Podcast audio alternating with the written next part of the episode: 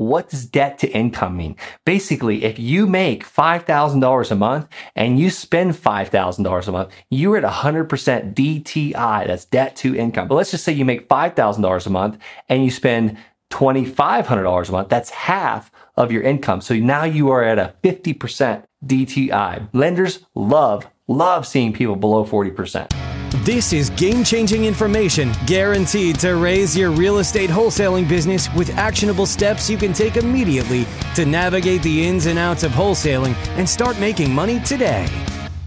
Join us as we put our guests in the hot seat and dive deep to dissect their strategies for success to enable you to duplicate their results. You're listening to Wholesaling Inc., the only show dedicated to making you a fortune in wholesaling.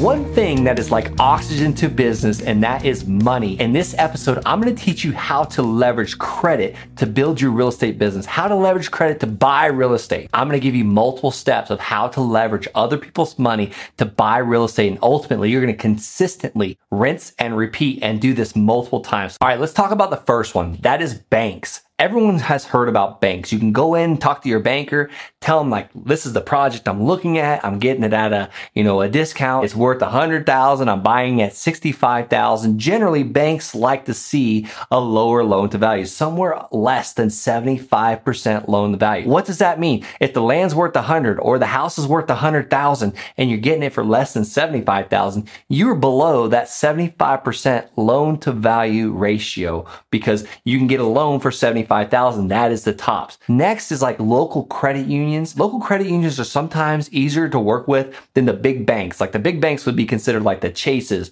or the Wells Fargo or Bank of America. Local credit union would be like, you know, Fort Pierce Credit Union or Ent Credit Union. And they oftentimes will have a little bit more leniency you can actually get to the actual banker. And a lot of times credit unions are member owned. So they want to see you succeed. They want to put the money back into your business. That way they're building the actual community. And then that leads me to community banks, the small community banks like the Marine Bank and Trust or Fort Pierce Community Bank, things like that. That's just an example of the community banks. These are generally smaller. They're locally owned. They're funded by people that actually live in that community. And then when the community grows, the bank will also grow. These are usually the easiest banks to get loans from to buy real estate, to leverage debt, to leverage money to buy real estate.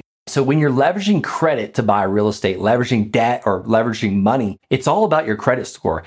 You don't want to have a lot of credit out. You want to make sure if you have a credit card and you got a $5,000 limit, you never want to go past that $2,500 amount. That is over 50% of what you got available on that credit card and you don't want to leave a balance it looks really good to see when a bank or a credit union or a community bank is checking your credit. They want to see that your debt to income is very low and you are very responsible at utilization of credit. So how do you look responsible? If you got a $5,000 credit card and you got $4,999 on that card and you're paying the minimum payment each month, that does not look responsible whatsoever. But let's have another scenario. You got a $5,000 credit card, you put $2,500 on there and you pay that $2,500 off over three or four months. And now you have a zero balance and you got a funds available of 5,000, you now look like a very responsible person that utilizes your credit in a responsible way. This is what banks like to see. And a lot of times banks and lenders, they want to see you less than 50% of your debt to income.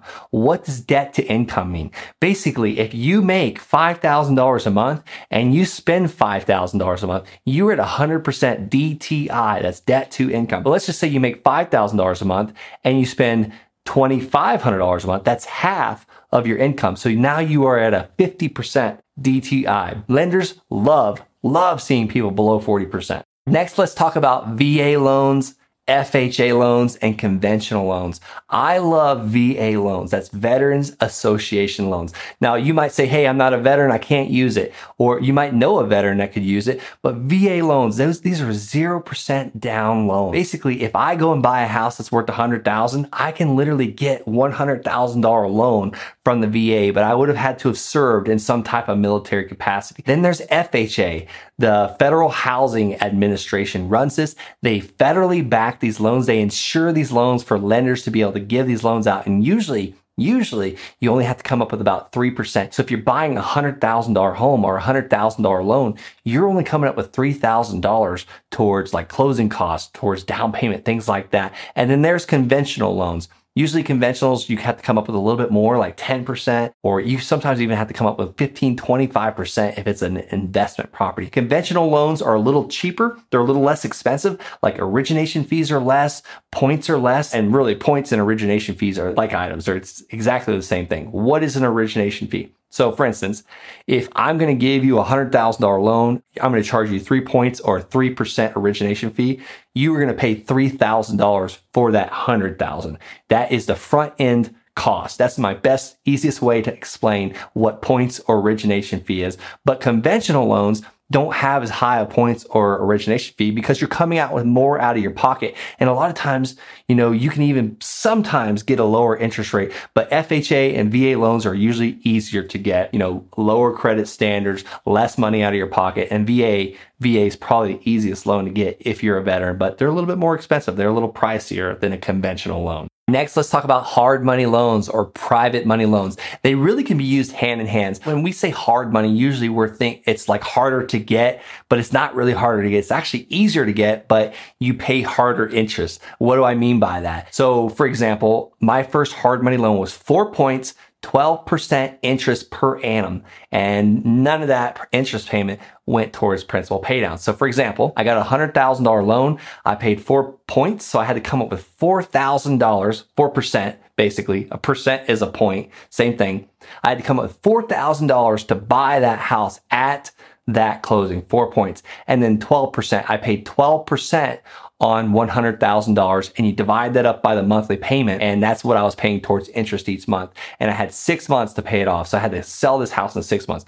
That's a hard money loan. A private money loan is usually from like friends, family or your neighbor or someone's got a self-directed IRA. And these are generally lower interest, like eight, seven, six percent, sometimes nine percent interest and there's no points. There's no origination fee. There's no coming to the table with $4,000. Private money is usually a lot less expensive. I want to give you a lender that helps you buy land or houses or any real estate really. Uh, they really try and stay on the residential side. So commercial, they're not really too much into that, but they'll help you with buying land and building a house on it. So I want to give you those, this link and it's my friends over at Kogo Capital, but it's the landsharkscapital.com. This is probably going to be one of the easiest loans for you to get. And they base it off of the asset. It's kind of a hybrid of hard money and private money, but allows you to get started really quickly in real estate. So I was talking to a friend the other day. His name's Craig. I was talking to Craig about how to get started in buying land or how to get started at like leveraging debt and credit and other people's money in real estate. And he's been with the school board for a while now. He's about 61 years old. And I was talking to him about how other teachers have savings accounts of 50,000, 5,000, sometimes 10, 20, $100,000 just sitting in a savings account earning them 0% interest. And I, I brought the fact to him like, Craig, what if you borrowed, you know, let's just say $5,000 from one of your teacher friends that are doing nothing with it and sitting in a, in a savings account earning them nothing and you paid them, let's just say five or 6% interest on that $5,000 and you found a piece of land worth $20,000 that the seller is willing to take a discount on it because they're motivated to sell it. So you're going to pay the seller $5,000 for his $20,000 parcel of land. So you're paying 5,000 for 20,000. You're literally getting this land at a value of 25 cents on the dollar. So you're getting a massive discount on this land. You're going to pay your teacher friend 6% interest on this 5,000. You're going to, you're going to set up a period of time to where you pay him back in a year or two years or whatever. Now you're going to go out and find a buyer that's willing to pay what this land is worth $20,000 and that you're going to charge that buyer 9% interest. So you're paying your teacher friend, let's call him Mark. So Craig is paying Mark 6% for that 5,000 and then your buyer Betty, buyer Betty bought the land for 20,000 and she's paying 9% interest. So you get Betty to give you a $1,000 down payment and a couple hundred dollars a month.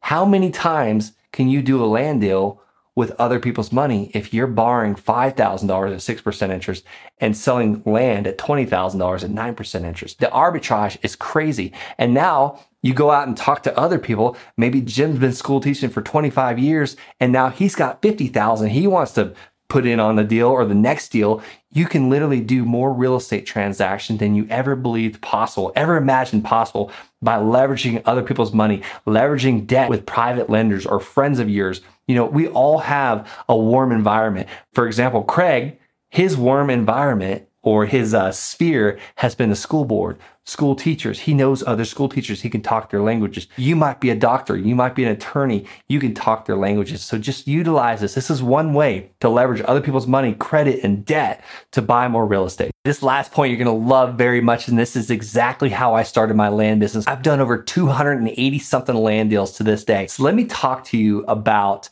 another method of using your buyer's funds to purchase land. So for instance, I found a piece of land that was for sale for $500 and the land was only worth about 5,000 or so because there were some issues with it. It wasn't accessible. You had to trespass against state land to get to it. So what I did was I set it up with my seller. She was going to sell me the land at $500, but beforehand I had her sign a purchase agreement that she was allowing me to buy the land for $500, but she was also allowing me to pre-market that land to buy a seller because that's the biggest thing. People are always concerned of what if I get stuck with this land? Well, what if I can't find a buyer? What if it's not really worth $5,000? So what I did is I put it on Craigslist and I advertised that land for $5,000 for sale. Mind you, I'm buying it for 500. I would allow seller financing or I would offer seller financing at $500 down and $400 a month for a total purchase price of five grand.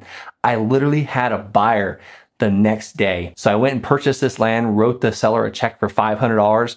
And then the next day, I got $500 cash from my buyer. So I got my money out of the deal. I now no longer had any risk on this deal. And the following month, I got $400 cash.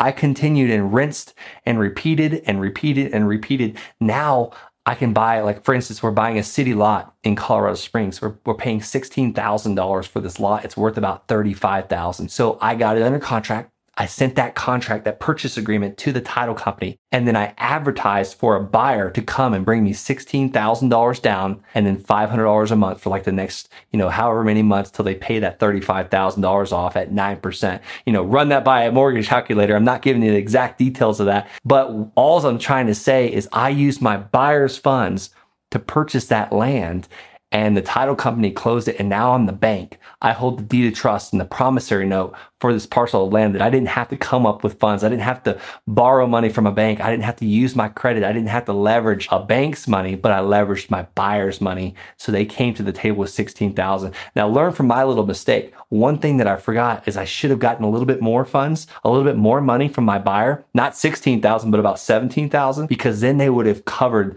the back taxes and the closing costs and all that. So I did have to bring about a thousand, twelve hundred dollars, one thousand two hundred dollars to the table to cover the closing costs and the back taxes.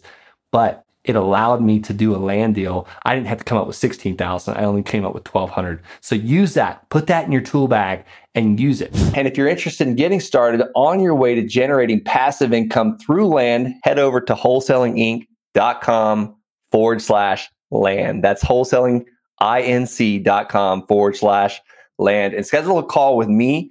We'll hop on a short call together and discuss your real estate investing goals.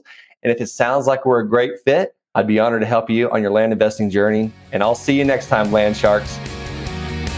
That's all for this episode.